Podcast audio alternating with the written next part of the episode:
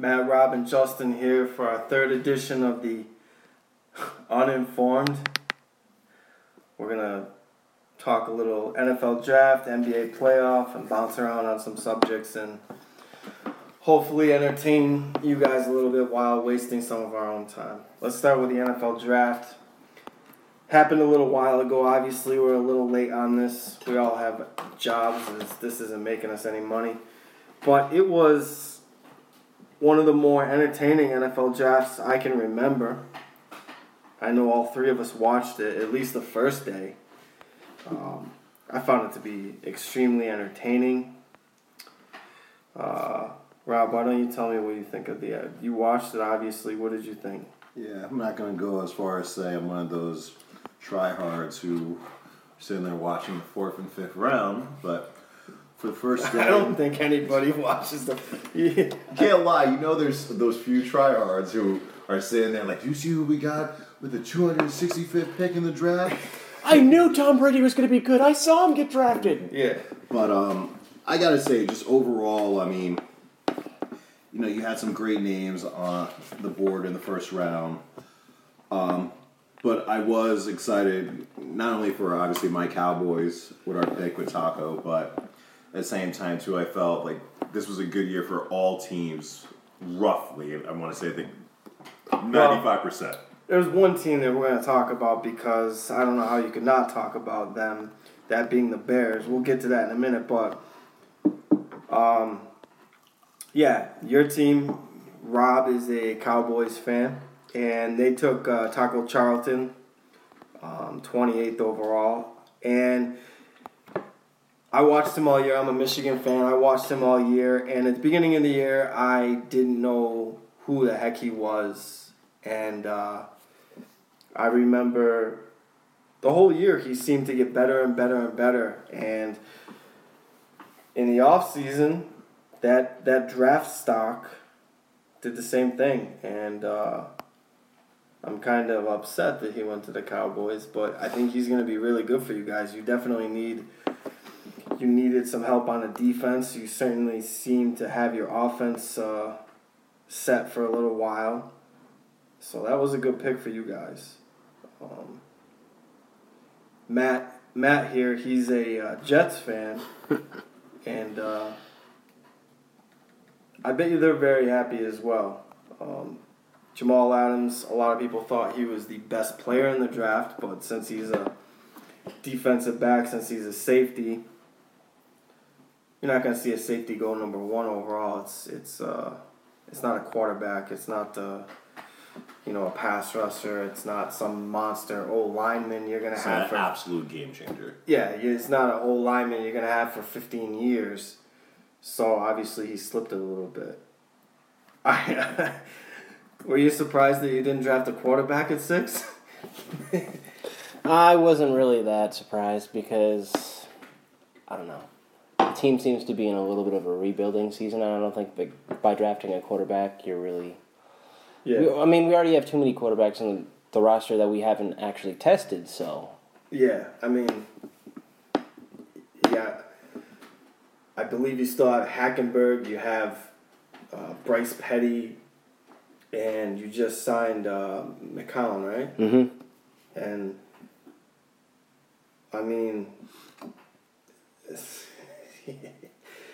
you can't just keep wasting picks when this draft was so deep.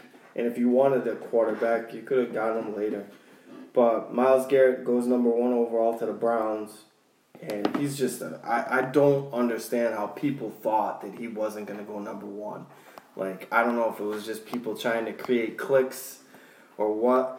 And, like, people saying, like, that he doesn't play every play. Well, first off, in college, especially Texas A&M, where they play a lot of teams that run up and down the field, he's playing like 80 plays. And I believe in the pros, you're only going to be out there for 40 plays unless you play like the Patriots in the Super Bowl. And I don't think the Browns have to worry about that for many reasons. Never mind playing in the same division. Bet the house on it. Yeah. But, it's a big difference. That's a big difference. But the Browns,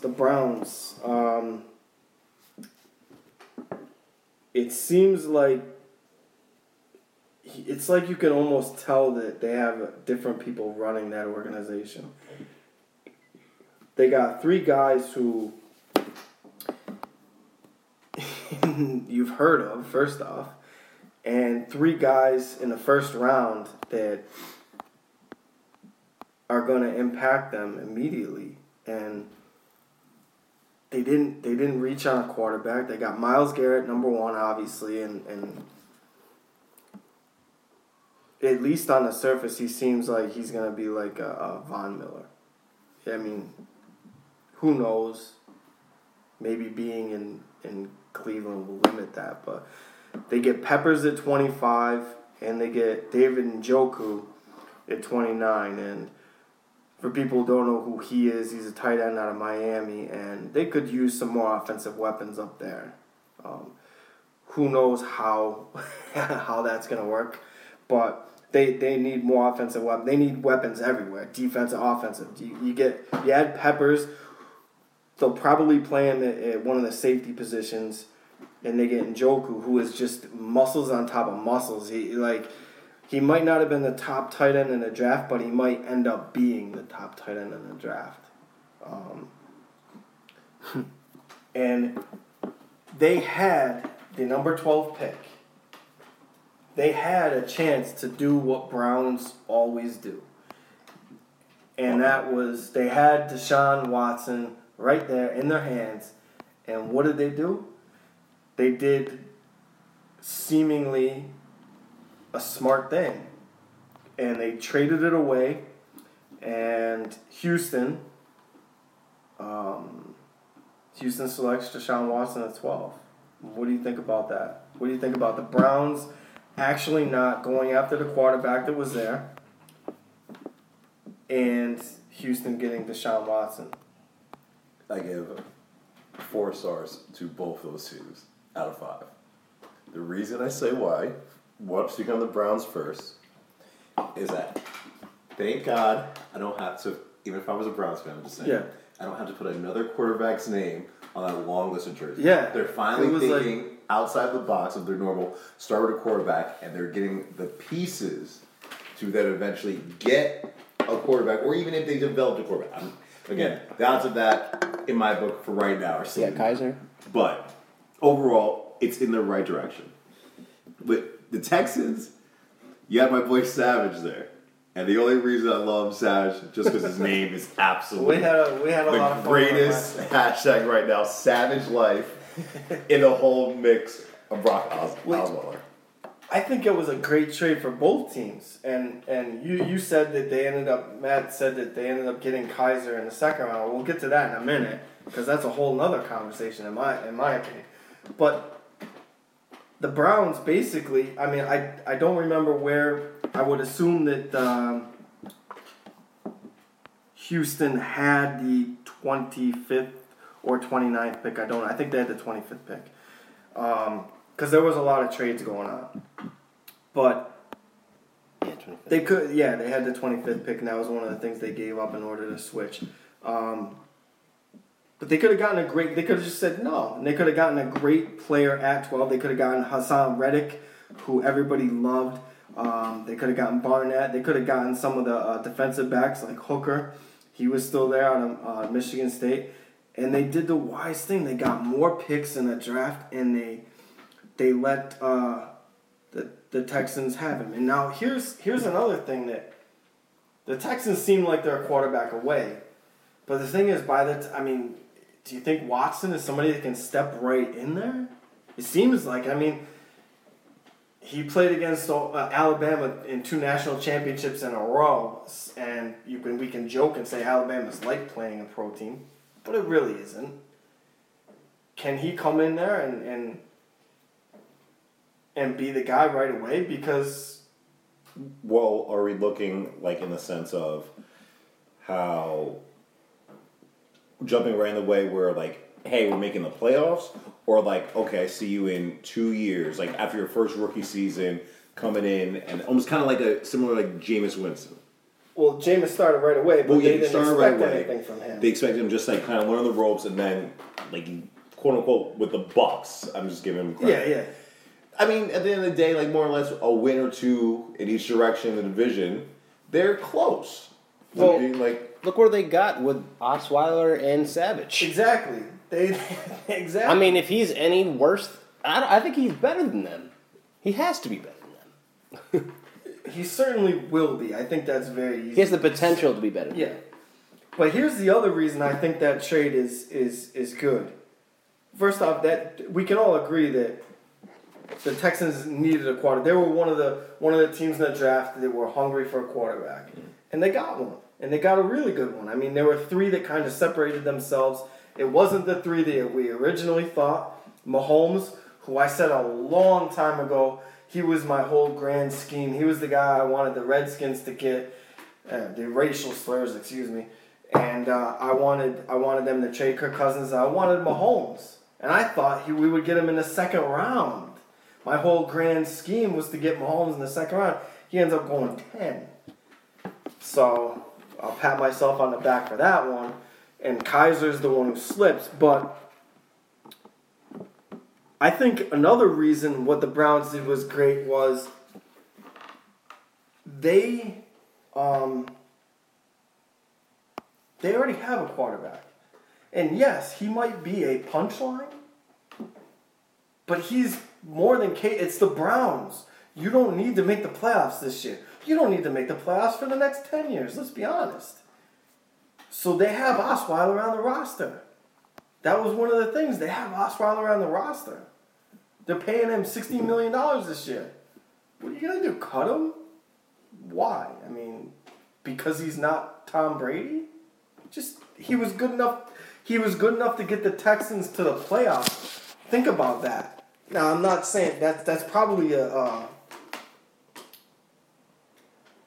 with what that team might be, that might be a disappointment. But he was still good enough to get to the playoffs. Or bad enough to get to the playoffs. Do you realize what it would take for the Browns to get to the playoffs?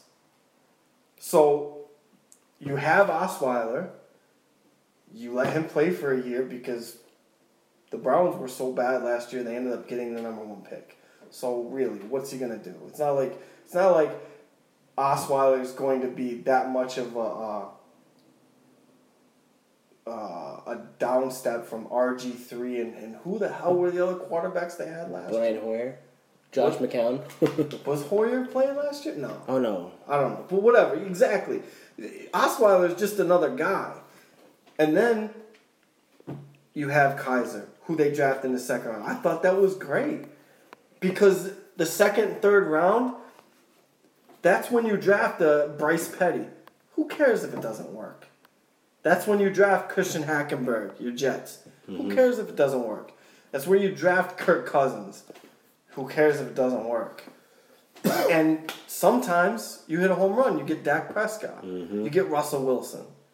You know, you get, and Tom Brady. I mean, obviously, like stuff like that. But they got the meat of their draft done. And they were still able to get a quarterback who people fell down on, but there was a time not too long ago where people thought he would go #1 overall. Before, I mean, it wasn't that far in the past where he was the #1 quarterback.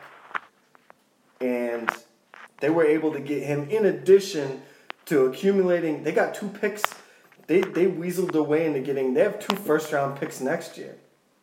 Now, we don't know where they're going to end up, but they got 3 picks in the first round, and then they got a quarterback who you can stretch and say has a chance to be their future if he's not the knucklehead. I think that was great. I think the Browns were great. And, I mean, they killed it, in my opinion. Minus drafting a kicker.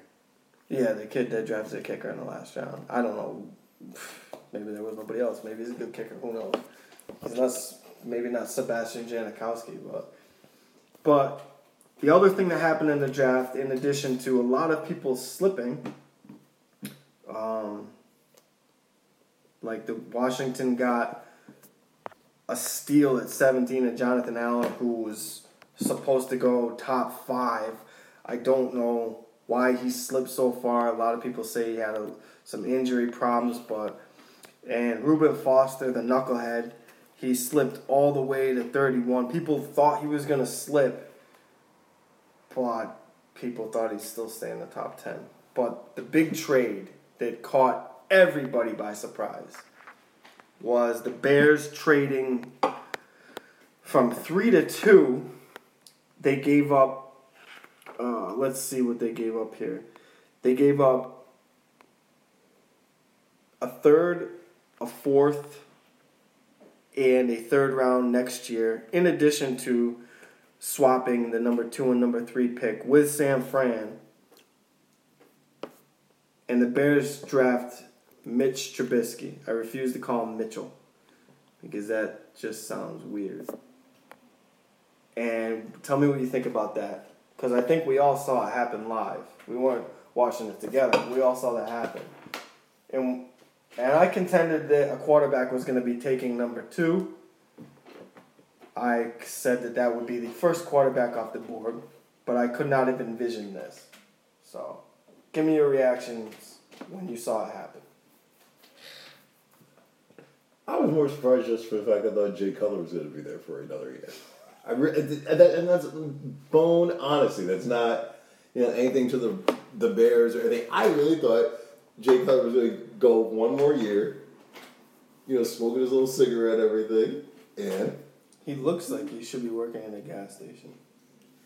Well, look, when we see him, hopefully, on the TV, I hope he has one burden out there for him. But,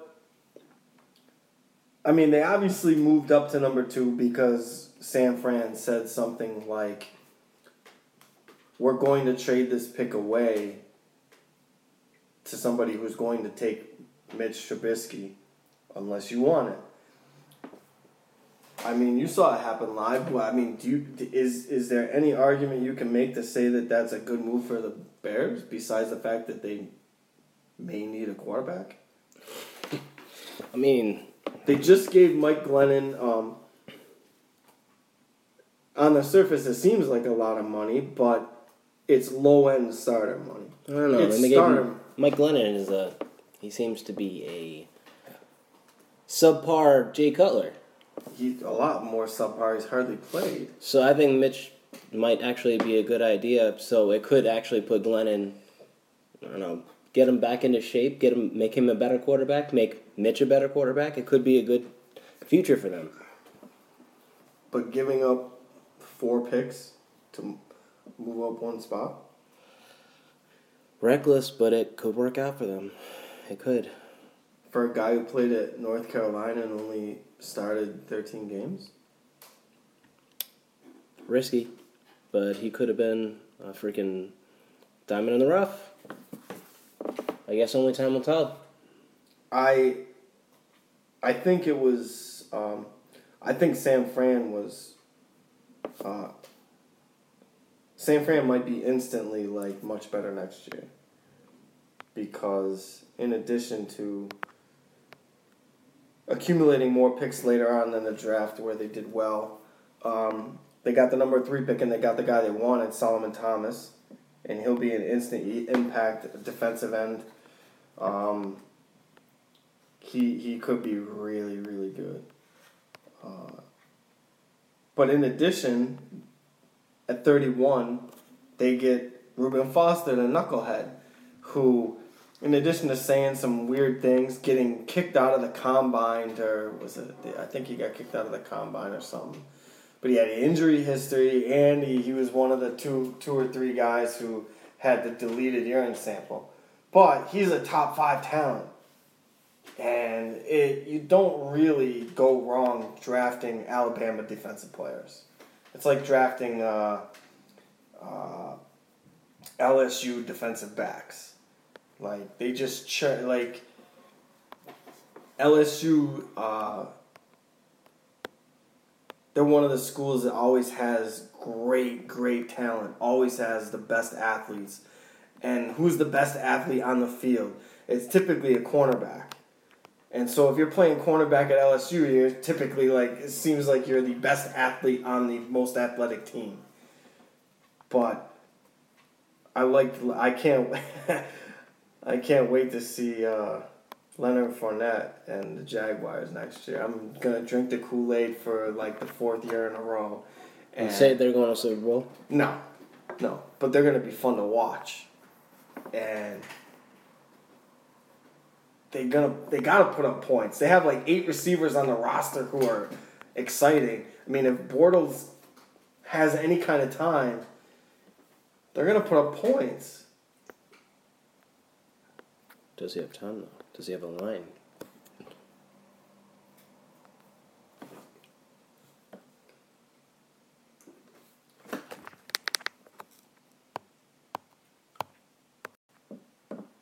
Joe Mixon gets drafted in the second round to the Bengals. And this kid, he has become the face of domestic violence, or however you want to call it. And I think you can go so many angles on this story, but I mean, the facts are in 2014 when he was 18, I believe it was actually on his birthday.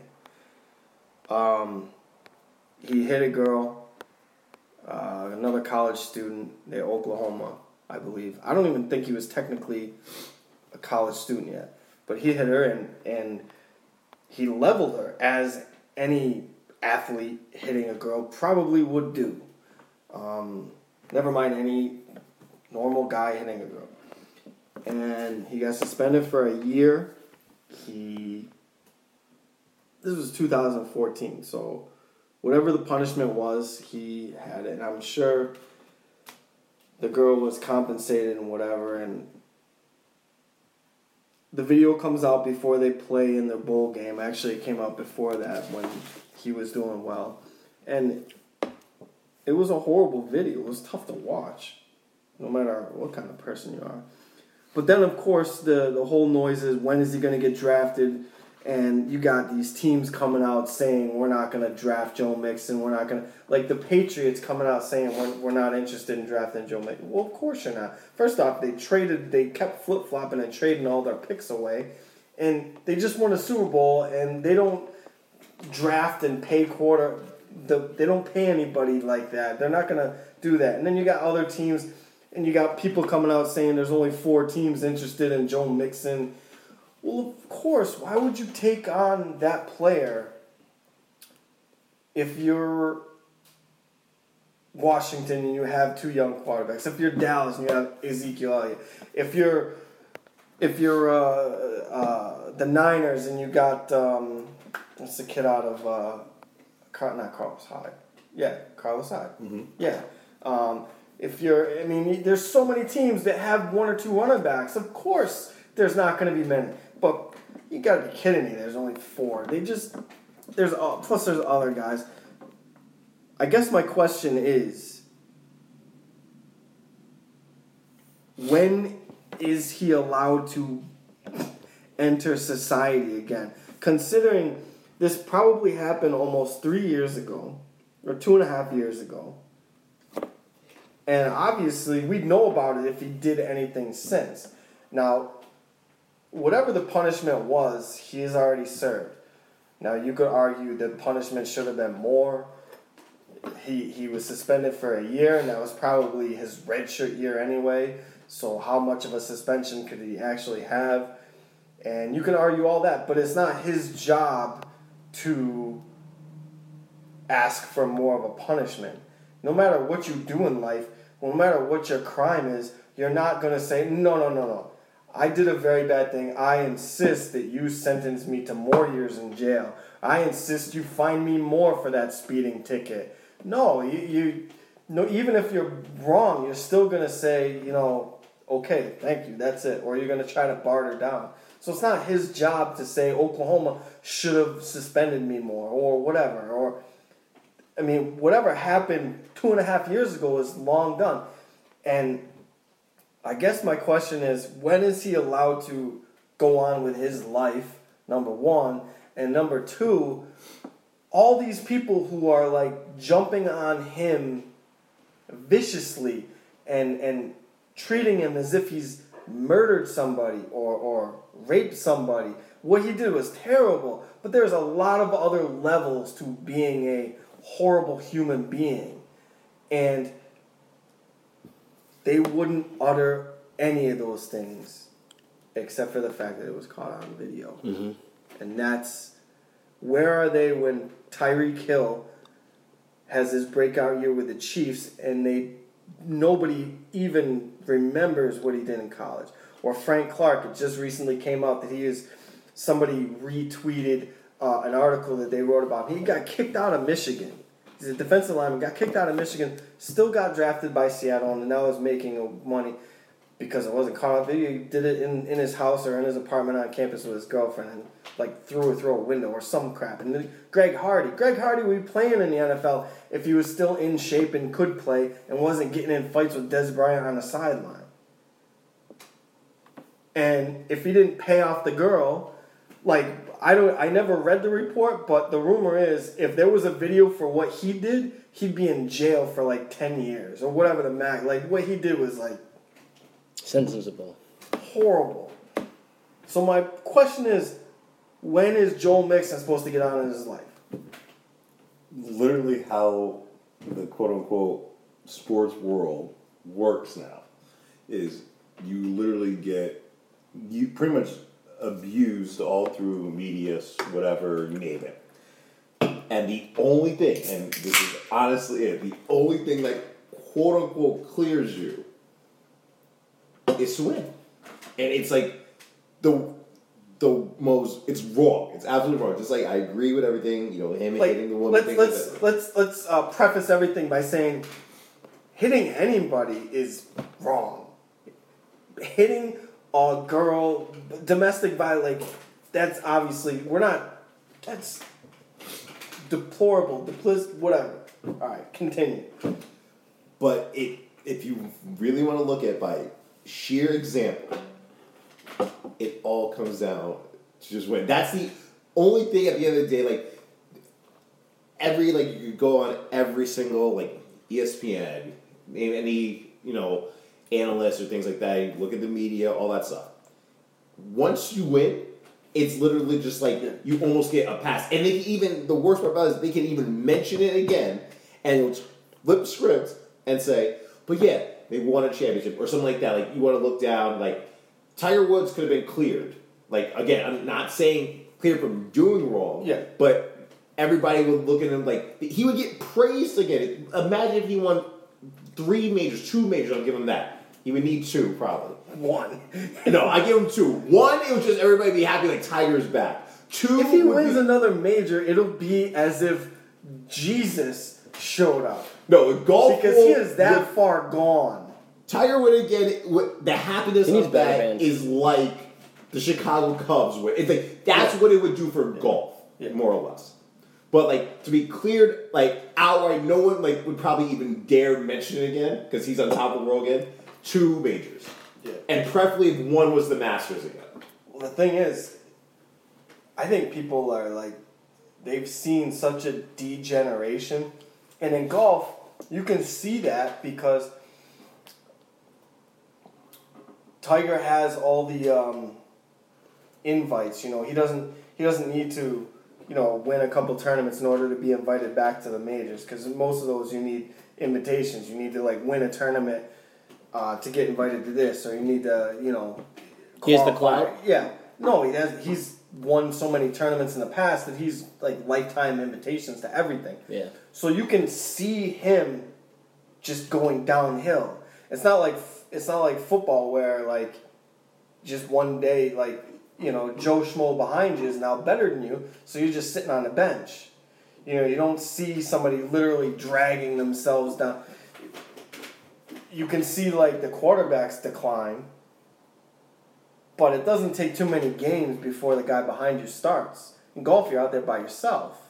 It's not like the caddy's going to start hitting shots if you miss. You're out there, and you're going to either fall on your face or you're going to get better. But we saw, it's painful watching him play golf now, and you're just like, He's not that old yet. This shouldn't be happening. But anyway, like, when are we allowed to let Joe Mixon play? I mean, I say he should play right now. I mean, he's obviously gonna, but they're like boycotting Cincinnati, and it doesn't help because Cincinnati's had a plethora of just criminals on their team.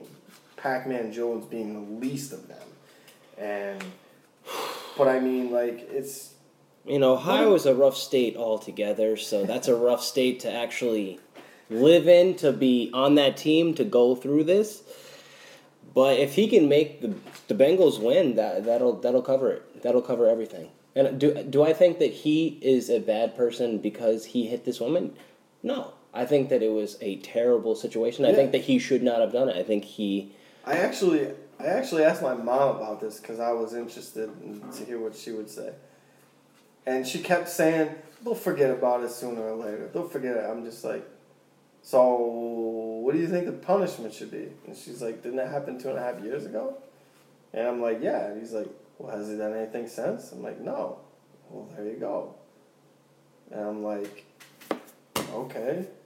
And I was like kind of shocked. I thought, you know, like, it didn't even occur to her that he might be a bad person. I think I might have prefaced it by saying, like, he doesn't seem like it, but it was like, I guess I'm just shocked at how people react to the video. Like, what do you think domestic violence looks like?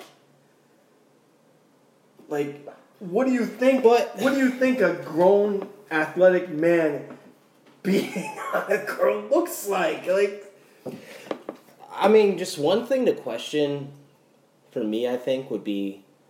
He plays football, one of the most aggressive sports. Yeah. Yet this woman made him so angry for him to hit her. Yeah, it was a... Not saying that there's two sides to the story, but it seems like she may have triggered something. Well, if you watch the video, it looks like... She gets up in his face, pushes him a little bit, and then that was it. And she, like, feigns a punch, and then he, like... There was something that happened there. And, like, there was allegations that there was a racial slur... whatever, and like he apparently had never even met her before, but whatever, let's move on. I just find it fascinating that, like, people are shocked at the video. Well, yeah, what do you think would happen? What do you think? Greg Hardy's a monster. Can you imagine if that there was a video for that? I mean, little Ray Rice, I think his wife is actually taller than he is. She is, I met her. And he knocked her the hell out. What do you think Greg Hardy or some of these other monsters, they're literally monsters. What do you think they do? It's a miracle that they don't kill people when they hit them. But anyway, Tony Romo, Jay Cutler are going into broadcasting. And I want to hear what our Dallas Cowboy expert here thinks about Tony Romo. I want to hear how you feel about the team now, how you feel about Dak coming in and taking Tony's team away, and what you think about Tony retiring. Let me have it. All right. Here, you know what? I'm going to chop this around.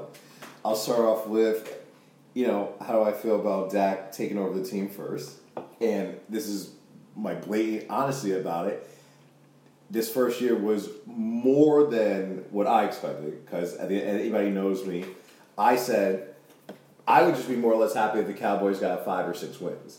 I was looking flat out. I wasn't giving myself any high expectations or anything. Because of the rookie quarterback, or were you thinking... of the situation between whether or not, because remember, I'm looking at it as Romo's still going to play, still banged up.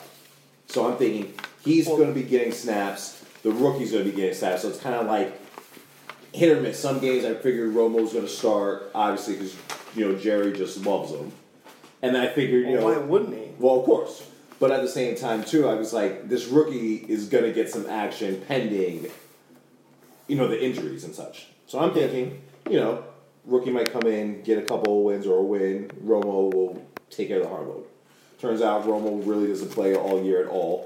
Oh, he got, was it preseason? Yeah, he got into the preseason, comes in, just like, what, 1 touchdown, 4 drives, or whatever. Yeah. But, like I'm saying, so I was more or less happy. Do I think this year they're going to be better? Not necessarily. Probably, I figure, a couple wins down.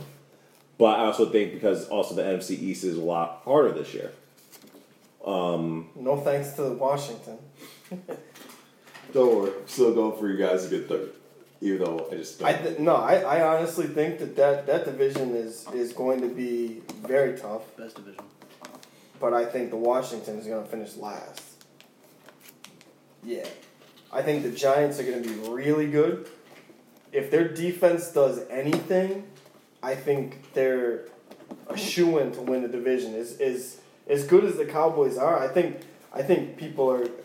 I don't know why the Giants aren't more. It's because it's how it's pointed out. Everybody will go by more of an. I mean, again, I'm not lowering the Giants' offensive weapon. I'm not saying that. I know what the Giants have with Marshall. Well, they might have the best receiving core in the league. Yes. I'm not belittling that at all. I'm just going by the natural assumption now, which is like, okay, you see Dallas's offense and what's going on. They put that at one level right here. Well, I'm not an offensive line nerd, and since I didn't prepare this all day, but I do know you lost at least one offensive lineman. You lost Doug Free. Yes. And I think he's been there for 100 years, and he's kind of a staple. So even if it's only him, that could be... No, it could be. It definitely. But, again, like I said, going off just the simple assumption of everything, the edge is on the Cowboys. Yeah. But, again, like I said, people should add up how quote-unquote good the Giants' defense is looking, especially on paper now. And coming off of last year, which, not going to lie, the defense was good. Like, it wasn't anything not to overlook or, like, be like, whatever to it. No. Collins? I mean, who wouldn't want that guy on your team? They traded up to draft him, Landon Collins, right before... It was the pick before Washington, and I was so furious because... He's just somebody you wanted on your team, and I could see it. And not to mention his idol was Sean Taylor. I had visions of him wearing 21, playing safety, and just running people over, and it would have made me interested in the Redskins again. And, I mean, that team should be good. I mean, how crazy is it to think, and this might be pushing the bounds, but how crazy is it to think that Odell might be the number 2 receiver? That's fair. That's crazy. He's one of the best route runners in the league, and he might be the second receiver that the defense worries about. That's kind of scary. As long as Eli is like vertical, that team should be pretty damn good. Eli's aging. Huh? Eli's aging. Yeah. Then they did draft Davis Webb in the 15th round this year, whatever round it was.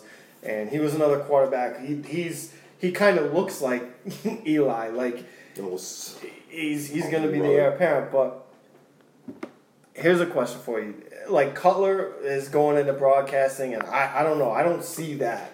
I don't see him saying an interesting thing ever. But will Tony Romo play football next year? He has a clause in his contract with CBS that allows him to play next year if, something comes up. He can get out and go back. If you want me to say honestly, I kind of feel like he will. Kind of. I think it would be something. I think it would be something, late in the season. Or especially, one of those close playoff teams, possibly. Well, what about the Giants? Let's talk about the Giants. I kind of envision this. Guy I work with, he's a huge Giants fan, and he hates Romo. As I got to imagine, a lot of Giants fans hate Romo. And I had this scenario pop into my head. The Giants are kind of built for right now. Right. As most teams, you build for what your quarterback has. The Cowboys can afford to wait a little bit and, kind of build up. And they're building their defense through the draft with Taco and... they drafted a guy in the second round who's going to help them out, cornerback. I forget his name. It's a weird name. That's the guy your boy there ran off and 5-time champion. What's his name? And then he spouts off some name that nobody even knows. But the Giants are built for right now, even though they do have some young players. So what happens? I mean, Eli, I don't think he's missed hardly any, if not no games.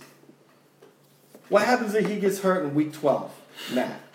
Hypothetically, the team is built right now. What happens if Eli goes down?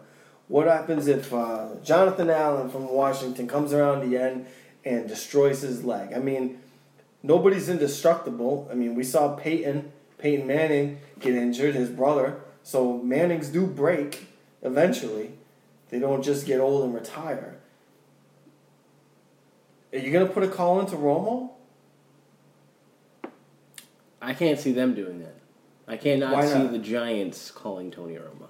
Why not? Can you see them doing that? Well, you got all those weapons, and you got somebody who's obviously healthy. I say as long as it's a team that's needing, like, I mean, I think I'm not going to say no to the Giants. But I can see the Broncos taking them. But the Broncos, I mean, is it any team that's like on that playoff push? Yeah. That's like right there coming to the end of the year where maybe 2 wins matter and you need a quarterback, they're definitely going to call out to him. Absolutely. How great would that be if... But you say the Broncos. Well, if the Broncos wanted them bad enough, they probably would already have him. Right? And obviously Houston had a plan. They didn't need to go after Romo, or they couldn't get Romo. But I'm saying, like, how great would that be to see him with those receivers towards the end of the year leading that division? It would be kind of like Peyton with the Broncos for the second coming without the first championship. I mean, I think that would... Some people are going to hate it because they're Cowboys fans. Some people are going to hate it because they're just haters. But I think it would make for interesting fucking TV. God damn. I mean, all the cards play into his hand after he decides to retire. I mean, that would be fate.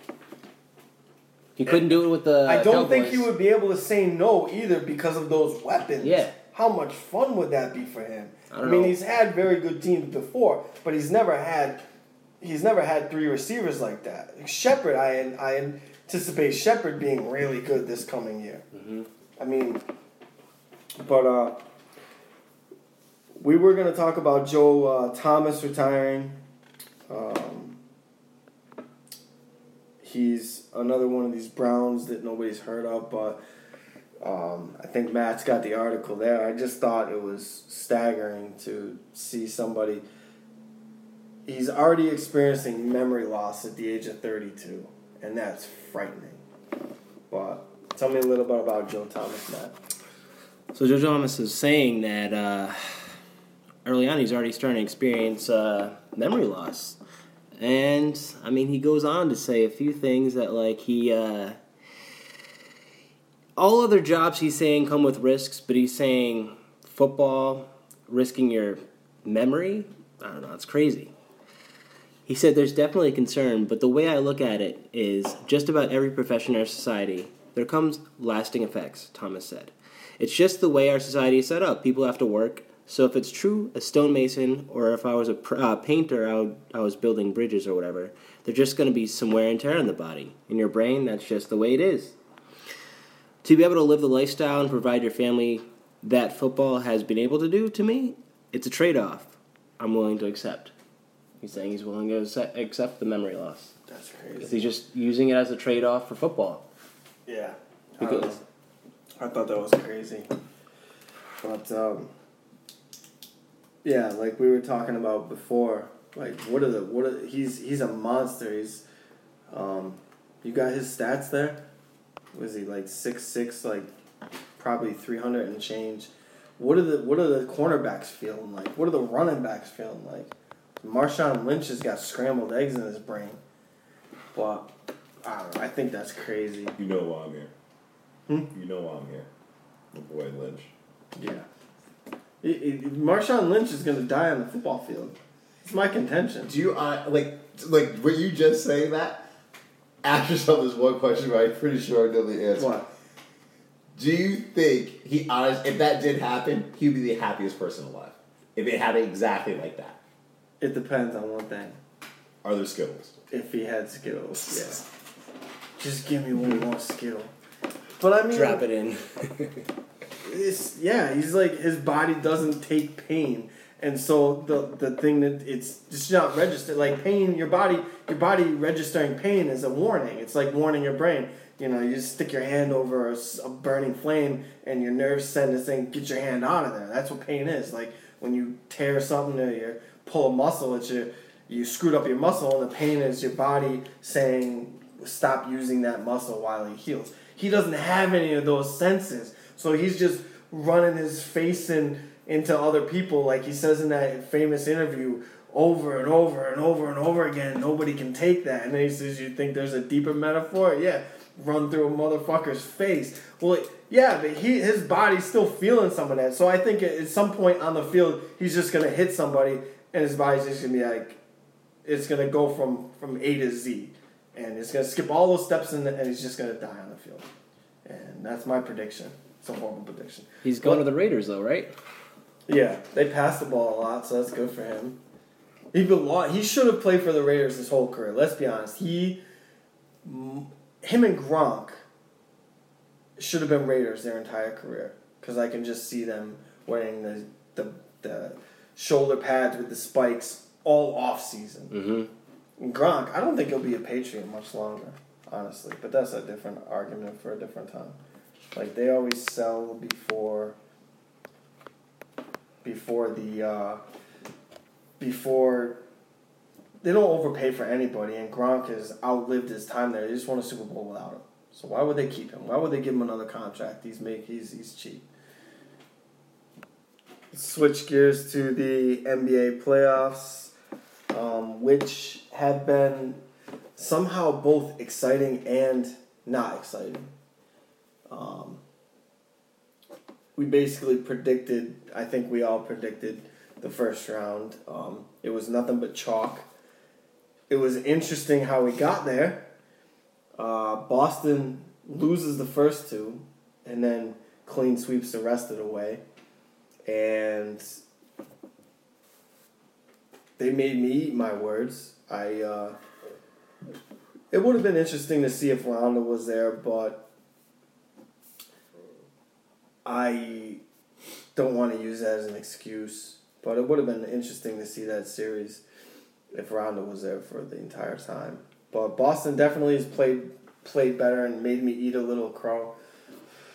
But in the Western Conference, you can argue with me that chalk didn't win because Utah was the 5 seed and they beat the 4 seed Clippers, but the Clippers lost Blake Griffin, and I believe they had the same record in the regular season. So that was chalk winning because Utah was the better team. I mean, when you have the same record and then you lose Blake Griffin, then the better team wins. Mm-hmm. And so now at this point, we got Golden State and Cleveland cruising.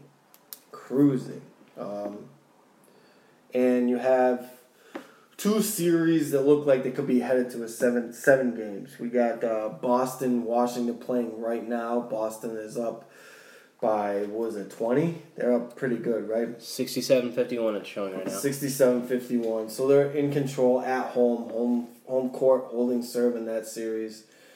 And we watched Houston last night cough it up literally. And we watched James Harden do his best Russell Westbrook impersonation, and it was awful. And the one thing that so many things to talk about in these playoffs, even though it's been predictable, the one thing that's caught me off guard is I didn't watch much regular season basketball this year because why? But I thought Houston would be fun to watch. But that Houston-Oklahoma series, there was one game where I was watching where it was 7 straight possessions with a foul. And it might have been more than that because I changed the channel. Like, that was unwatchable. That was supposed to be the series that everybody wanted to watch. And maybe you like watching people shoot foul shots and stoppage in time. But that was awful. For me, anyway.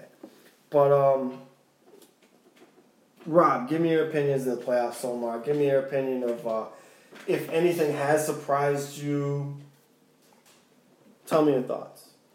I personally don't have any surprises. I mean, pretty much I'll say this. From what I've seen from the playoffs so far, I don't have any surprises. More or less my surprises come in of me, I guess, questioning other people's thoughts on the playoffs. In the sense of, like I said, me and you, our main thing that we've been going back and forth on is obviously the Boston Celtics. That's top of the line, like, the main question. We've said the West is Golden State. It's going to come down to Golden State versus Spurs Rockets. We said that from the start. Again, Cleveland, you said it was the Raptors would give them the best thing. They're out now, but again, like I said, whatever.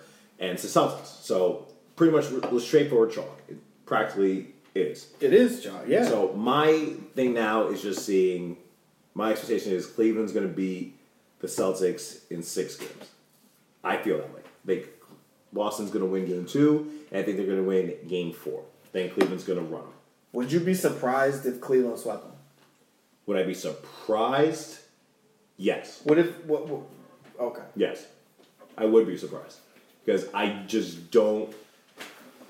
The last time, and Matt, correct me on this, Matt, pretty much my point is the last team to sweep the first 3 rounds of the playoffs. I do know of a team, but I wonder if that's the only team or has their... Well, you're a Lakers fan. It's the Los Angeles Lakers, yeah. Was it the most recent one? It was the 2000, the first one. The first of the 3 rings with Shaq and Kobe. Kobe and Shaq won. They swept through the Western Conference. They lost game 1. That's when Iverson hit that shot over Tyronn. And that's the only one they lost. And then the Lakers won. It doesn't happen much. It doesn't happen barely at all. No. See if you can find that stat, man. I'm sorry, can you phrase the question? So pretty much it's has NBA teams that have swept their conference. Yeah. What Golden State and Cleveland are doing, I mean, I saw a tweet a little while ago. It was a couple days ago, and it was I think it was probably when the series was over, and it said something to the effect of the playoffs, the Eastern Conference is the equivalent of LeBron punching a time clock or showing his ID in order to get to work. And you could make the same argument for the Warriors for the Western Conference, because I didn't watch their games because they had them on at 10, 10:30 at night trying to keep this shit a secret or something. Like, the Warriors are supposed to be fun to watch. Why the hell are you having them on at 10:30? I know the West Coast, yeah, that's different, but a lot of people live in the New York East Coast area. There's not many games on. You're not like, whatever. But they're mowing through people as well. I think they have a higher point differential. And despite what Draymond says, I think the competition has been even. Matt, give me your opinions on the playoffs so far. The playoffs haven't really shocked me too much. I think the most interesting games right now, I mean, I don't know. The only interesting game right now is the Spurs game. I mean, I think I see Boston winning in 7. I think Washington's going to beat Boston at home. Yeah, tomorrow or 2 days from today or whatever it is. Yeah. So you think Boston? You think it'll be Boston and in Washington?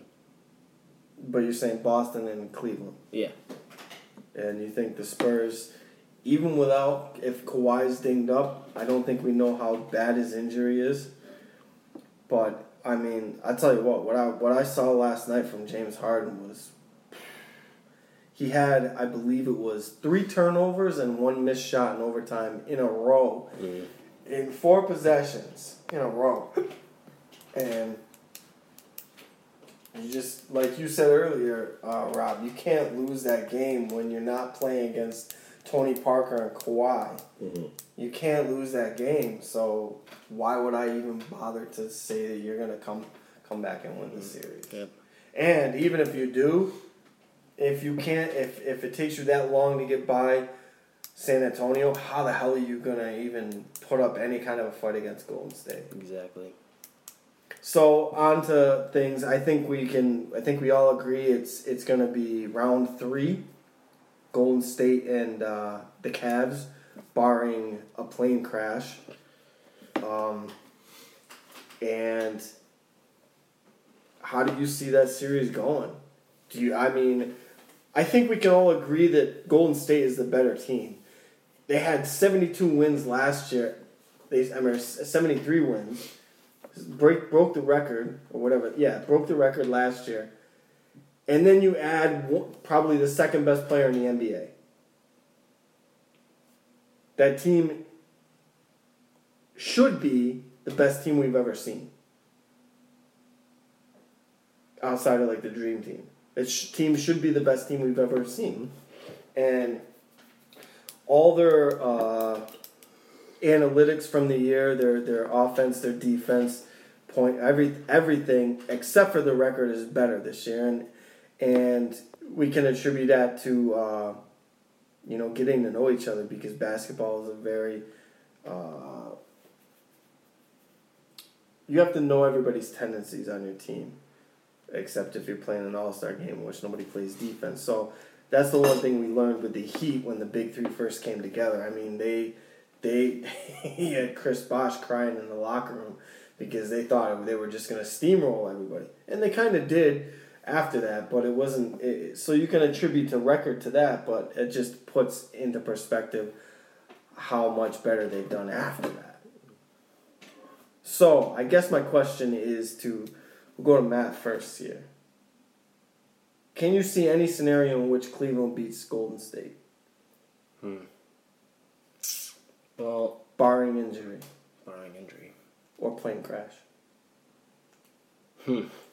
Or HGH scandal. Or mass ejections. I mean, we've already got some banged up players. Not on Golden State. Durant's got that strained calf. I mean, yes, that's not really holding him back. They have 9 days off until the finals. Yeah. If it's strained, it won't be strained in those 9 days. He's going to have, 24-hour massages. I don't know. It depends if Draymond can keep his cool against LeBron. Because it seemed like the last year that threw him off when he got ejected, so... They still have Steph Curry and Kevin Durant and Klay Thompson, who, in my opinion, might be the greatest three-point shooter of all time. But nobody knows it because he plays with Steph Curry. I don't know, but can they beat the Cavs? So who do you have? I think I have Golden State. You have Golden State. Yeah. How many games? 6. So you think it's going to be similar to 2 years ago? What about you, Rob? 4 years and 5. 4 years and 5. So you think it's going to be... They're going to get handled. I just think so. I think literally I think the Warriors want... Technically, they should have the best team. Absolutely. I think for the Warriors' sake, they need to finish it in 5 games. If they really want the quote-unquote that... Again, it's not going to take away... It should kind of relating back to what we were saying earlier about, with the whole domestic violence and winning heals all in the sports world. I'm not right or wrong. But with the Warriors having that good of a season last year, the best regular season ever, being 3-1 and then blowing it, the only way you can punch, literally a punch back in the jaw, is to say either we sweep you, and technically almost, I have right here, the best playoff records in NBA history, in regards, I only count the ones really with at least 16 wins, whatever. This century, I mean? Yeah, because you look at 83 76ers, you won 12 games and you win. Yeah. I have the teams that swept, by the way. But like I'm saying, you win 4 or 5 games, you win in game 4 or game 5. You punch them right in the jaw. Mm-hmm. Right back from last year and say, this is us now, we are the best. You know what? take last year, look what happened now. We just, you're garbage. It, quote unquote, I'm saying, like, by winning against them like that. You demolish them. You demolish the whole playoffs with that. Yeah. Well, speaking from a Golden State point of view, I think they have a number of things that they're playing for. One of them is they're playing, Durant wants to win a title. Yep. He has to validate going there. Golden State wants to get revenge for last year. You know, the Cavs ruining their perfect season. Their Bulls beat the beating of the Bulls' best record. And the other thing that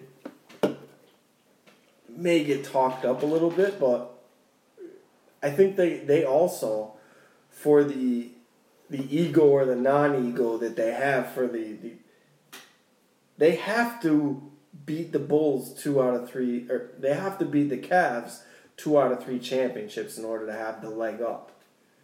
You know, that's kind of like null and void because of all the other things, but they still have that championship from 2 years ago. They want another one to be able to say, yeah, you won one, but we have 2 on you. Mm-hmm. And that'll also put their distance. You know, I mean, obviously, you know, the Warriors weren't the Warriors, but that kind of puts their distance away from LeBron himself with the 2 in Miami. That's, you know, you have nothing bad to say about us now because we got 2. Can you see any scenario in which Cavs win? No. If we'd have had the same... if hell freezes over. There's a hell in Michigan, and it freezes over every year. Exactly. If we had the same talk last year, would your opinions have been the same? I think mine might have been. Yes. I think if we'd had the same exact talk last year going into, like at this very point, Cleveland was struggling against Toronto in the finals. It would have been one round further. And I don't remember what Golden State was doing. They were probably mowing through somebody. I don't remember them. They had trouble in the first round, didn't they? They had trouble against... No. Last year, wrong, no. They were down 3-1 against the Thunder. That's right. Yeah, that's right. They were down 3-1 against Durant. So each of them had trouble. But headed into the finals, I think we would have said the same thing. Yes. And we certainly would have said it the year before because they had no Kyrie and Kevin Love were out. So my question is this: as it pertains to the age-old—it's not even that old—but the recent new argument of LeBron versus Jordan, that is. It's only going to gain more traction as LeBron seemingly never gets injured, so he's just going to keep playing. Matt, who's better? Who's the best player of all time? Is it Jordan? That's what most people would say. Or someone. I feel like most people are saying that now because it's hindsight and they've seen his career in its entirety. I feel like 6 years from now, we're going to say LeBron's the better player. I think LeBron is better than Jordan. Rob, without getting animated, I'm not. Without going into too much detail, who is the best player of all time? And you're not allowed to say Kobe. I'm not. I wouldn't. And just briefly, why? Michael Jordan. Because this is going to lead into other arguments. Go ahead. Michael Jordan is... the best NBA player of all time. There's a lot of reasons. Okay, like I can point out again the most common one, which any quote-unquote NBA fan would say, well, is his playoff record, the 6 rings, 6 championships, 6 championships, 6 finals MVPs. Like that's the quote-unquote bar standards. Like you were perfect in the playoffs. And the Jordan arguer will also say he would have had 8 in a row. If he didn't retire, which I don't. That's unfair to say to Hakeem Olajuwon. Yeah, Whatever. That's assumed. And you could. I'm sure, like the general manager person would also say that there's got to be somewhere in there where, like, if he actually stayed, well, then other people might have left and come back. Like, that would have thrown everything off. Whereas, like, when he came back, people wanted to come back and play with him. Maybe by that point, people would have been going, I don't know. Look, just because, you had the same team for, 5 years, and you're good, doesn't mean anything. Like, no. Even at the day, we could even look at the Miami Heat a few years back. Roughly the same exact team, even added in pieces, and it's back and forth. I kind of view... I'm a LeBron fan, not the same way I'm a Michigan fan, not the same way I'm a Washington fan, although it's tough for me to even consider myself a Washington fan because they just, they hurt me so much. I feel so bad for Matt being a Jets fan and stuff, but it's different. I kind of view LeBron the same way I root for baseball, in which I like watching individual excellence. Like, I don't root for any baseball teams anymore. I don't care. But I like seeing somebody, like, who doesn't like watching Bryce Harper hit a couple home runs or watching a pitcher go for a perfect game, or seeing somebody have a great year like Kershaw and then seeing what he does in the playoffs, stuff like that. So I guess that's where my fandom came from LeBron, because I saw him when he first came up, and he passes, like, I think he's one of the best, if not the best, passers in the league. And he and that's something that really not many people talk about. So, like, when I talk about, like, him, it's just because I enjoy watching him play so much. And it's not because I really give a shit. It's almost like the way Peyton Manning. The way I felt about Peyton Manning, I wasn't a Broncos fan, I wasn't a Colts fan, but I always felt this guy is so good and he puts so much into it. He deserves more than one championship. He deserves more than the other one he got. Like, it's a flaw in the system because you play one game and it's a one-game sample size. And we can all agree a one-game sample size is horrible.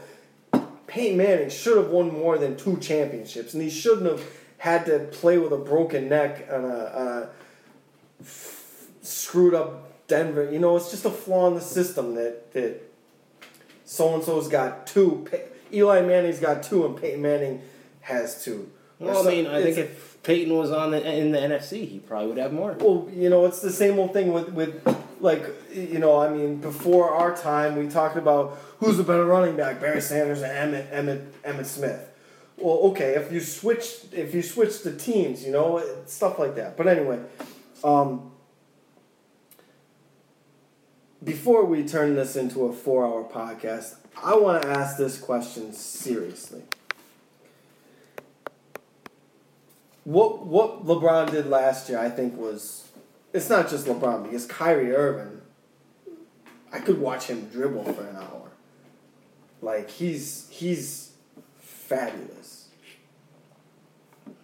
What they did last year, I think, we'll look back on it and appreciate how, like we just both said, we would have said the same thing. They have no chance. They have no chance. How can they have a chance? Like, maybe if everything rolls right, they might get a chance. And then they're down 3-1. So it's not like, they won 2 games and then the immature young Golden State, like, imploded. Golden State was up 3-1, and then they imploded. You got Curry throwing his mouthpiece, and, when the game's over, and Draymond, I forget what, kicking somebody else, kicking LeBron or something, getting ejected. So LeBron walking over him. Whatever. Yeah. But the point is, like, they were up 3-1, and they still, lost. Yeah. So it wasn't like it was like... Mm-hmm. I got a question. This is my question. And I've been waiting for like an hour and a half to ask you two this. And I'm gonna unfairly ask StatMat this first. To give major detractor Rob a little more time to formulate his opinion. But I want to ask you this in the hypothetical. Let's suspend disbelief. And let's say that the Cavaliers do what they did last year, and they win. Now, you can make it however you want. You can make it that they, without injury, you know, no plane crash. Let's just say that they find a way to win, whether it's 5 games, 6 games, 7 games, whatever. And let's say that LeBron continued, because that's another thing nobody's talking about. He's averaging like 34, 9, and 9 or something ridiculous this playoffs. And granted, they're sweeping people because they're better than the people they're playing. So the numbers he's putting up are kind of inflated. But he also has a team. He has Kyrie on his team and stuff like that. So as of right now, he has like historic numbers for a playoff run. But they're going to diminish because the competition is going to increase. Mm-hmm. So let's say that he has a good finals, and he is the main reason that they beat Golden State. That means he has 4 titles. He has 2 for Cleveland, and back-to-back years he's taken down a perceived super team. Mm-hmm. Is he better than Jordan at that point?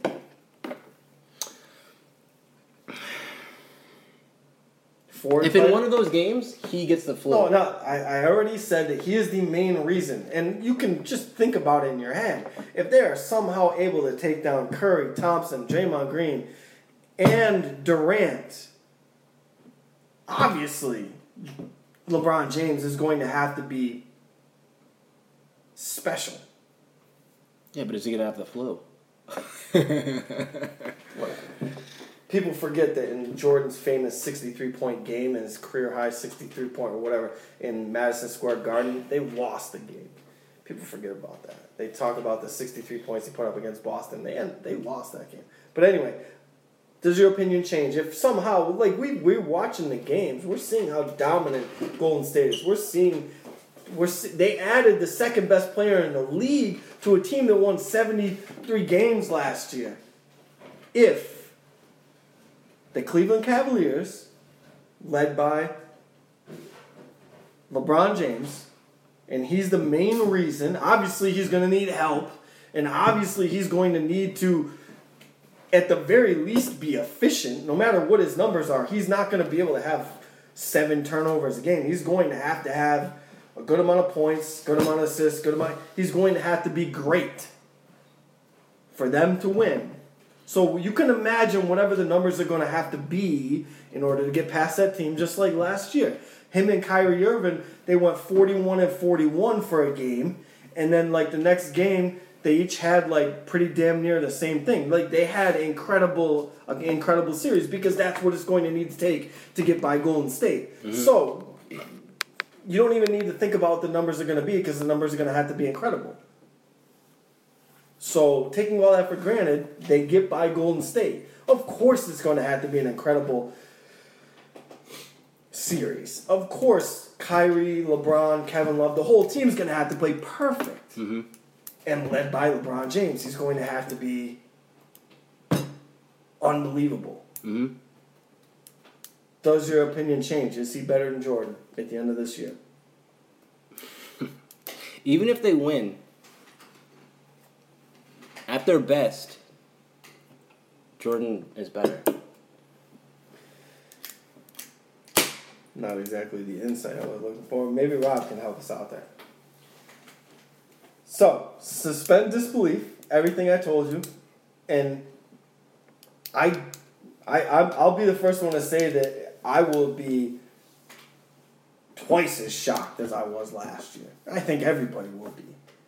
I mean, there was a joke that once the Warriors start to find their way, the season was over. And everything else was just like, you know, a parade. And like I said, if they are to win, more than one person is going to have to be incredible. And obviously, you know, if there's injuries or stuff, obviously that's bullshit. But that's not what we're talking about. If everybody's healthy and the Cavs are somehow able to pull it off, Answer the previous question for me. He's still not better than Jordan. Still not. And I'll give reasons to it in multiple levels. All right. Okay.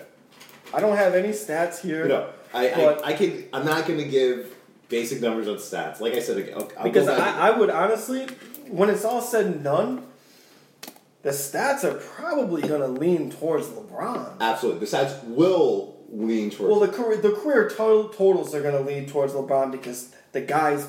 I don't understand why they're playing him so many minutes. That baffles me. And Dory, that's part of my overall thing as well with a lot of things. So, first thing I want to point out. He's like, they're treating him like a plow horse. He's still going. Let's keep using him. Like, Jesus Christ. He's Cleveland's economy. Give the man a break. Once I'm up by 15, I would be like, just sit on the bench for a little bit. Dory, I've had a lot of, like I said, just as stated, I just have a pure hatred for LeBron James and everything. Yeah. Whatever. But I'm not. Can I ask you one question? Yeah. Does that stem from when he came in the league and your whatever for Kobe? Correct. It does. It started from there. It does. And then added it. Absolutely. Do you feel like him coming in the league? It's like he took Kobe's thunder a little bit. I think he did because obviously, again, there's more hype. When I grew up, don't worry. I'm like, Kobe's got five rings. I was 13. When LeBron and Carmelo, everybody came in. I'm not gonna sit here and lie and say I didn't have a LeBron. I had a Nuggets jersey with a 15. I had all those jerseys. I was a basketball fan. Let me ask you another question before we get to it. I know you don't like him. Mm-hmm. When you watch him play, even if you're rooting against him. Do you appreciate how good he is? Absolutely. I've never sat and said, I'm like, this guy is a terrible player or he's not one of the best players. I've never sat there and said, I'm not. So you do what you're supposed to do on the court or whatever you play and how you play, I give you that. So you view him the same way that, I view the Patriots right now or the way I used to when I gave half a shit about baseball, the way I viewed the Yankees. Oh, I hate that team, but Jeter, Rivera, again, it's a lot. Tom Brady, it's a lot like a Jets fan right here. It's a lot different between me and Matt, a Jets fan. We actually have to hate the Patriots and but don't. Well, I hated the Cowboys with Aikman and those guys. Granted, I was really young, but I hated those guys. I hate. Am I look back Giants, Cowboys I hate the Giants more from my rivalry with that. But if you ask me on those two Super Bowl wins, was I rooting for the Giants or Patriots? I was actually rooting for the Giants on both of those. So I want that to be obviously clear that it's not so much of I will not root for. Well, there's a couple of good nights for you then. Yeah. All right, so get back to LeBron and why even if he miraculously does this, you still have him behind Jordan. Absolutely. To me, there's just... It's not absolutely. No, absolutely for me, yes. For you, yes. Absolutely. It's not absolute. Let's keep that clear as well. Because there's some people who already have him behind Jordan. I've seen... I don't know what his name is. Some guy who's really... Let's be honest. It's all subjective. Of course. And if they played against each other, it might not be the one-on-one matchup you want to see. So, that's another thing. They're different players. They're much different. Jordan's probably a lot faster if they put him in their prime. But LeBron is physically... He's massive. Yeah, LeBron would eat him. It would look like him playing against John Wall. That might be what it looked like. John Wall is kind of he's really quick and... There's just so... Okay, there's one major thing I want to point out. There's one major thing I want to point out, and I feel it's the one thing that's always looked, two things actually, sorry, that's looked so far past every time when this. And I'll see if I can counteract you. I don't have stats with me, so it's not going to be stats. It's right, literally, it's just a friendly topic when you think about all the basketball positions. My number one thing is, why does everybody, more than not saying you or anything, forget that this guy is a forward? LeBron. Exactly. Yeah. Yes. Congratulations, with today's game where it's everybody's a hybrid player. There's no more you look at how centers have died out. You look at how point guards, there's a chosen 10. Yeah. Probably realistically 6 point guards in the league. Yeah. I mean, real talk. Otherwise, that shooting guards, you're looking at, again, that same kind of point guard set, like true shooting guards. Like, yeah. Dwayne Wade is a shooting guard. Like, he's not... He's moved more to a forward, similar to Kobe, when they get older in their age, obviously. But shooting guards is, like, dead, dying out, too. Everybody's technically... Center is. Well, yeah, center's dead. Unless you have Rudy Gobert, you have no reason. No reason. Or, you know, I mean, that's why there was a reason that, I mean, this shocked me, but Pistons were shopping Andre Drummond. Oh, my. Every team in the world would have, like 10 years ago, you would give up your firstborn child to have him on your team. And now they're shopping him? But go ahead. Yeah. Like I said, the centers are done. Point guards, shooting guards, bare minimum. 80% of the league, you're forward. Yeah. You're a forward hybrid. And that's what this league is. What do you expect when people like Giannis Antetokounmpo? Oh, I know. Absolutely. I'm not knocking it. I just... And you got Kevin Durant. He's an extraterrestrial, as Levitar always. He's 6'11", maybe 7 foot, and he dribbles like Isaiah Thomas. Yes, I'm not. Again, I enjoy making this clear. I'm not knocking the fact that this is what today's game is now. They're hybrids, like back in the 80s and 90s. So what's your point? Okay, my whole point is, can we keep not comparing, like saying like it's a different. LeBron is a forward. Jordan, like I said, with my love for Kobe, they're shooting guards. They're smaller guys. They're not supposed to be getting rebounds. Like LeBron is doing. Yeah. There's different things. That's why I'm like, congratulations, LeBron. You got a triple-double. You're a forward. You're supposed to, kind of. In my eyes, you're more or less supposed to. A guard getting a triple-double, like if it's like Chris Paul getting a triple-double, I'm kind of like, holy shit. Like, that's why I was more shocked with Russell Westbrook getting a triple-double. Look, hold your thought. 2 things about Russell Westbrook and his triple-double. Bullshit. His little triple-double is what ended the end of their season. Because Russ was in the fourth quarter out of gas, missing like 10 shots in a row, and a lot of his rebounds, I noticed it towards the end of the year, were gifts. Yes, yeah, I'm not serious. But here's the thing: the most impressive thing of his triple doubles were the rebounds. Yes, like, and isn't that more again because he's a guard doing this rather than so that's the other part of the whole like. I'm like, okay, can we separate like these kind of... It's like saying who's better, Wilt Chamberlain or Michael Jordan. Yeah, I hope to God like you better say... I mean, if you say points-wise, Wilt Chamberlain's playing, there was no threes. He's a 7-foot monkey. Yeah. And I say that strongly because he was compared to everybody else he was playing with. Yeah.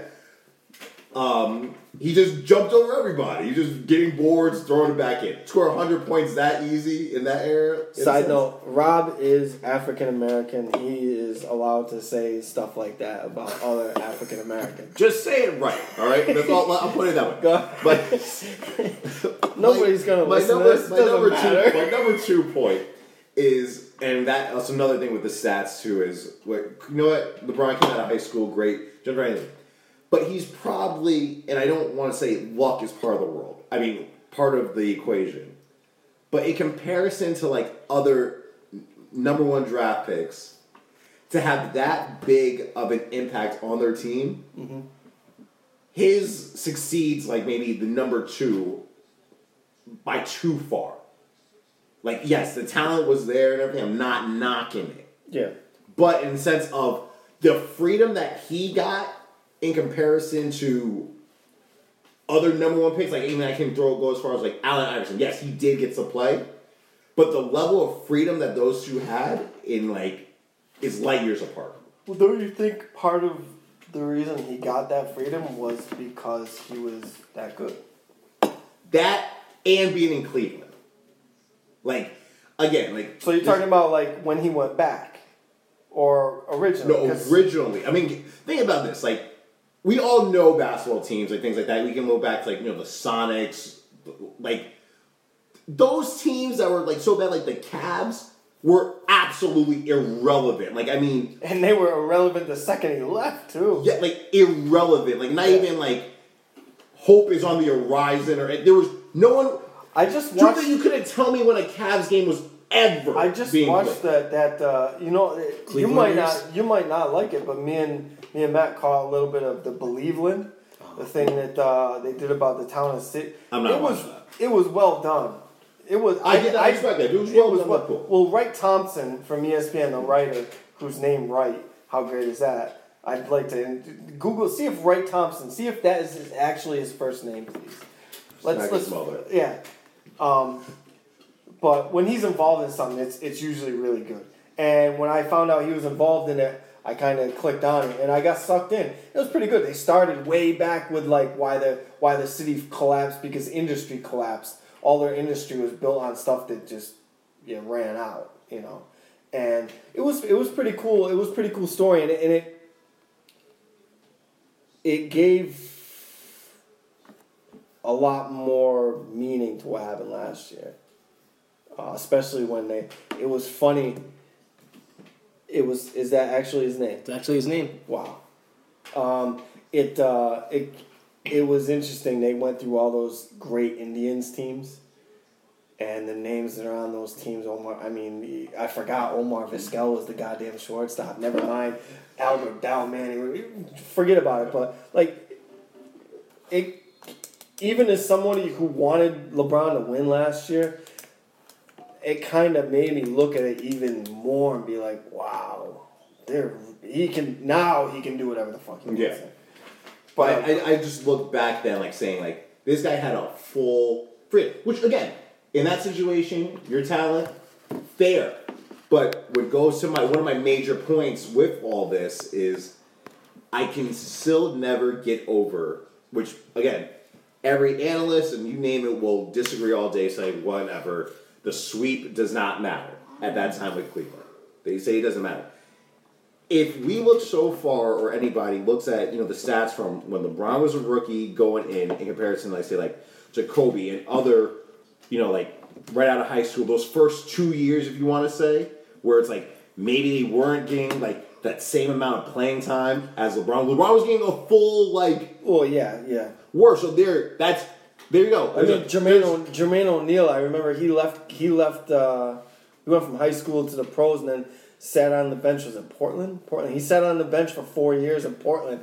And I remember thinking to myself, wouldn't he have been better off going to play college? Probably so. Yeah. But I say with that, too, that's right there, two seasons. Huh? Made money on the bench. Oh, yeah. That's a lot more than he would have. Of, 25 points per game, whatever you want to be. In comparison, whatever, I could say. So you're not one of these people who are going to, because this is an argument, I hate this argument. He's 6-0 in the finals. If you want to say he has 6 titles, and you want to put that up as your argument? No, that's not my argument. 6 championships, no matter when you did it. That's a joke. Unless you did it in 1940 when there's probably 10 teams. 6 championships is legit. You want to throw that in the face of the LeBron lovers? Okay. But if you're going to say he's 6-0 in the finals, no. Because that's the Brady Montana argument, and I hate that argument. Because we talked about that before. Okay, you're 6-0. Well, so that means if you were able to drag, let's say hypothetically Jordan was able to drag one of those other teams to the finals, meaning he wins 1 or 2 more series, he's a worse player. That's the argument. You understand what I'm saying there? Okay, let's say year X, Jordan didn't make it to the finals. For whatever reason it was. He didn't have Pippen. They lost earlier, whatever. He was somehow able to drag his team to the finals that year, meaning he won more games in the playoffs, meaning he won more series in the playoffs, meaning he got to the finals and then lost. He's a worse player because he lost in the finals. I hate that argument. And that's the Brady, before this year when Brady kind of ended everything. That was the argument, the Brady-Montana. Montana, 4 undefeated in the Super Bowl, 4-0, wins when it counts. What do you mean he wins when it counts? So when he's playing the Cowboys or whatever in the second round of the playoffs, that doesn't count? And when he loses, that doesn't count? That's a bullshit argument. I hate that argument. You understand what I'm saying, right? Mm-hmm. So the guy who drags his team to the finals and loses, or drags his team to the Super Bowl and loses, he would have been better off losing in the first round. That's what those people are arguing. And I'm glad you didn't bring that up. You're too smart for that. No, that's, like I said. But if you're going to say 6 championships, okay, fine. No, again, like, I'll say this point you're making is like a cherry, quote unquote, on top of everything. It's not It's not any weight to it. It's a topic. That's what it is. Yeah. So my whole thing, which my main argument comes down to is, if you want to look at, like, you want to talk stats, things like that, if you want me to ignore the sweep, you need to ignore those first 2-3 years of all these players you're comparing. Yeah. Because he, again, I'm not pushing him wrong because he caught a break of a lifetime in his hometown where pretty much it's just like you headed to Kansas City. The chosen one. Like that whole nickname, everything was literally, it couldn't have worked any perfectly. Like, just like this whole Derek Jeter, you're in New York, you got to New York, and this happened, like, you're going to be overly praised in your own town. What about bigger, faster, stronger? Does that hold any weight for you? Meaning that the overall average mean athlete in any sport is better than like 10, 15 years ago. Or we're grading all these guys on how they did on their competition. I grade by their competition. Exactly. And that's why people are going to argue like Babe Ruth's the greatest baseball player of all time. Because he's hitting more home runs than like teams are hitting. Like people have to. I feel personally, people have to understand like, okay, how much you want to look in. Like just like I know bartending because there wasn't any players like Kevin Durant when Michael Jordan was playing. Having a 7 foot somebody shooting threes naturally. Yeah, no, exactly. Again, like this. Like, Larry Bird shot threes and he was pretty damn good at it. But Larry Bird was a pasty white guy. Who ran like, you know... Well, I even look like... And me as a middle schooler, I'm looking at him like... Dude, white kid over there is a shooter. Yeah, that's all he can do. Like me, I was the type of like, I can drive past anyone. So, I'm not shooting. You realize what it would look like if Larry Bird had to guard and played against Kevin Durant right now? Yeah, there's a blowout. It would be bad. It's a blowout. It would be bad. Absolutely. Like Corbin. Yeah, exactly. It would be bad. Like, and that's the thing that people forget about. Like, I don't know. I think it's an interesting argument, and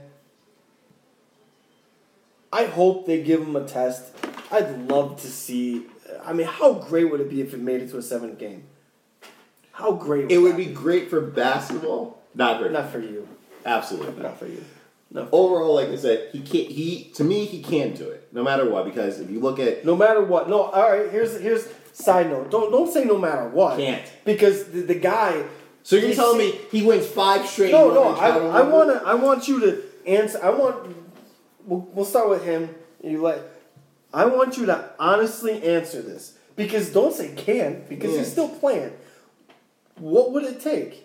And don't say nothing. That's bullshit. If he goes out next year and averages 50 points a game, win 4 straight. You want Miles Sanders win 4 straight. And if he does what Russell Westbrook did this year, but he does it the way that LeBron would and efficiently, and then they win because Russell Westbrook did not do it. Russell Westbrook, if I'm not mistaken, is by volume the worst 3-point shooter in the NBA this year.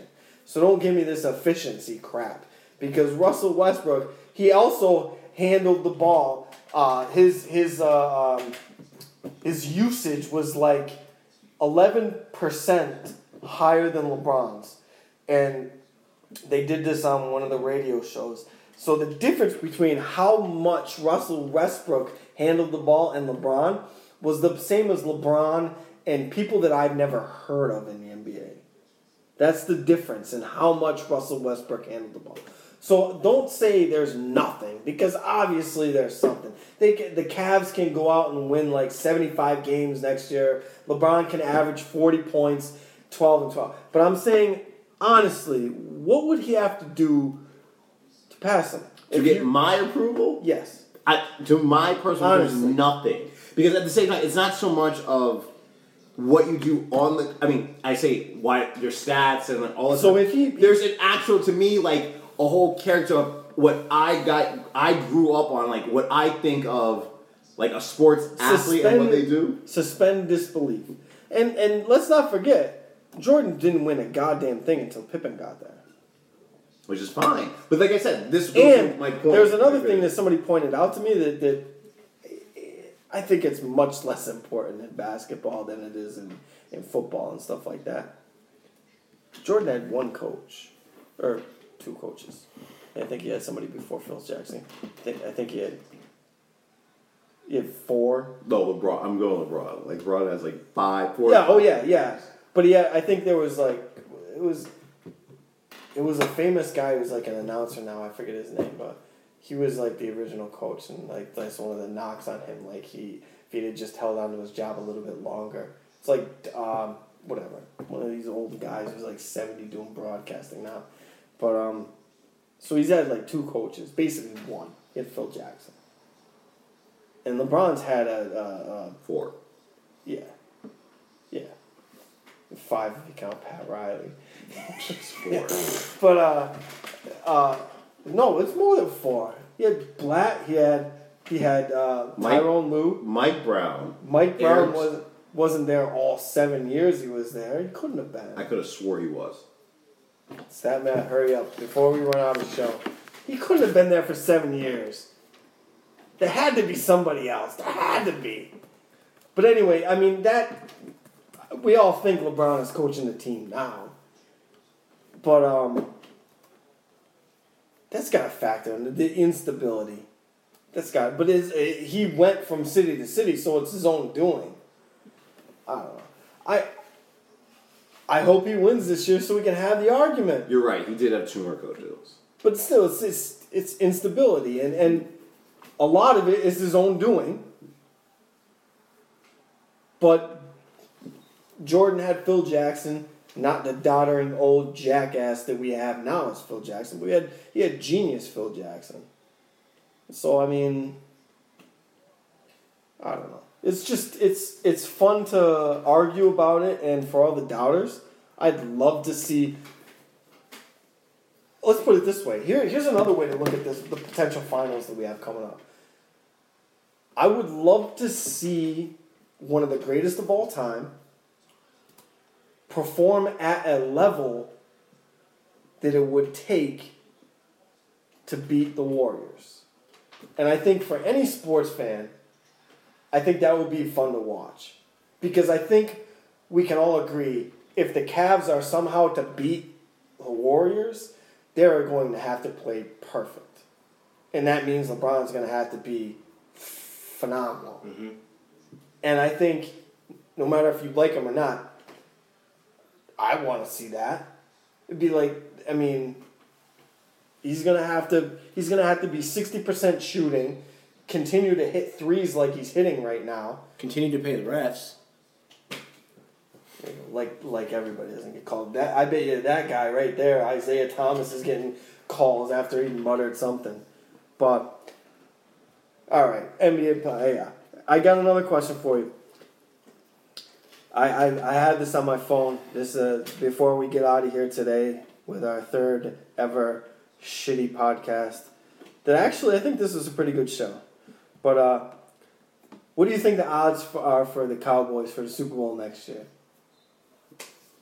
You don't have to give me the odds. What do you think the favorite? Like, if you had to rank them, where do you think they are? 5. You think they're the 5th favorite? Yes. No. They're 10-1 odds. They're the 2nd favorite, according to Sportsbook. I'm the Cowboys fan, and I'm like, who's number one favorite? Patriots are. Do not tell me 17-5. Okay, if I can name the top 5 right now. So you said Patriots, Cowboys. Yep. Packers are definitely in there. Falcons are definitely in there. You're missing one in the top 5. Yeah, I said those. That's 4 of them. And but that's not the top 4. The Falcons are 5th. You're missing number 4. You got a guess? The Raiders are not in the top 5. I know that. Do you have a guess where the Raiders might be? Raiders are 7th.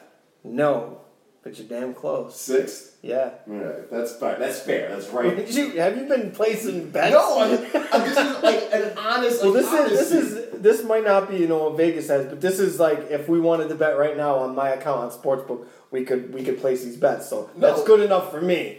No, honestly, if you said like, but you're missing one, and this Steelers. Kind of surprise. No, Steelers are probably like 10th then. They're 18-1. They're past the Broncos and the Texans, so that's 9th or so. They have the Seahawks at 12-1, same as the Packers. So they I would have had them as like 8th. I would have had And you got to go all the way to I believe the 10th. The 10th, whatever. Giants 22-1. I think that's a steal though. But if you're gonna bet like I do for the season long things mm-hmm. where 2 years ago I take Fournette at 17-1 and I lost great, didn't even get invited to the Heisman thing, but that was a great season. Christ, he's running for 200 yards a game. That was money well spent because I got so much enjoyment out of it. Like Peppers last year, I got so much enjoyment out of it. Yeah, I didn't win, and I knew at the end I wasn't gonna win, but entertainment per dollar, I got a lot. Mm-hmm.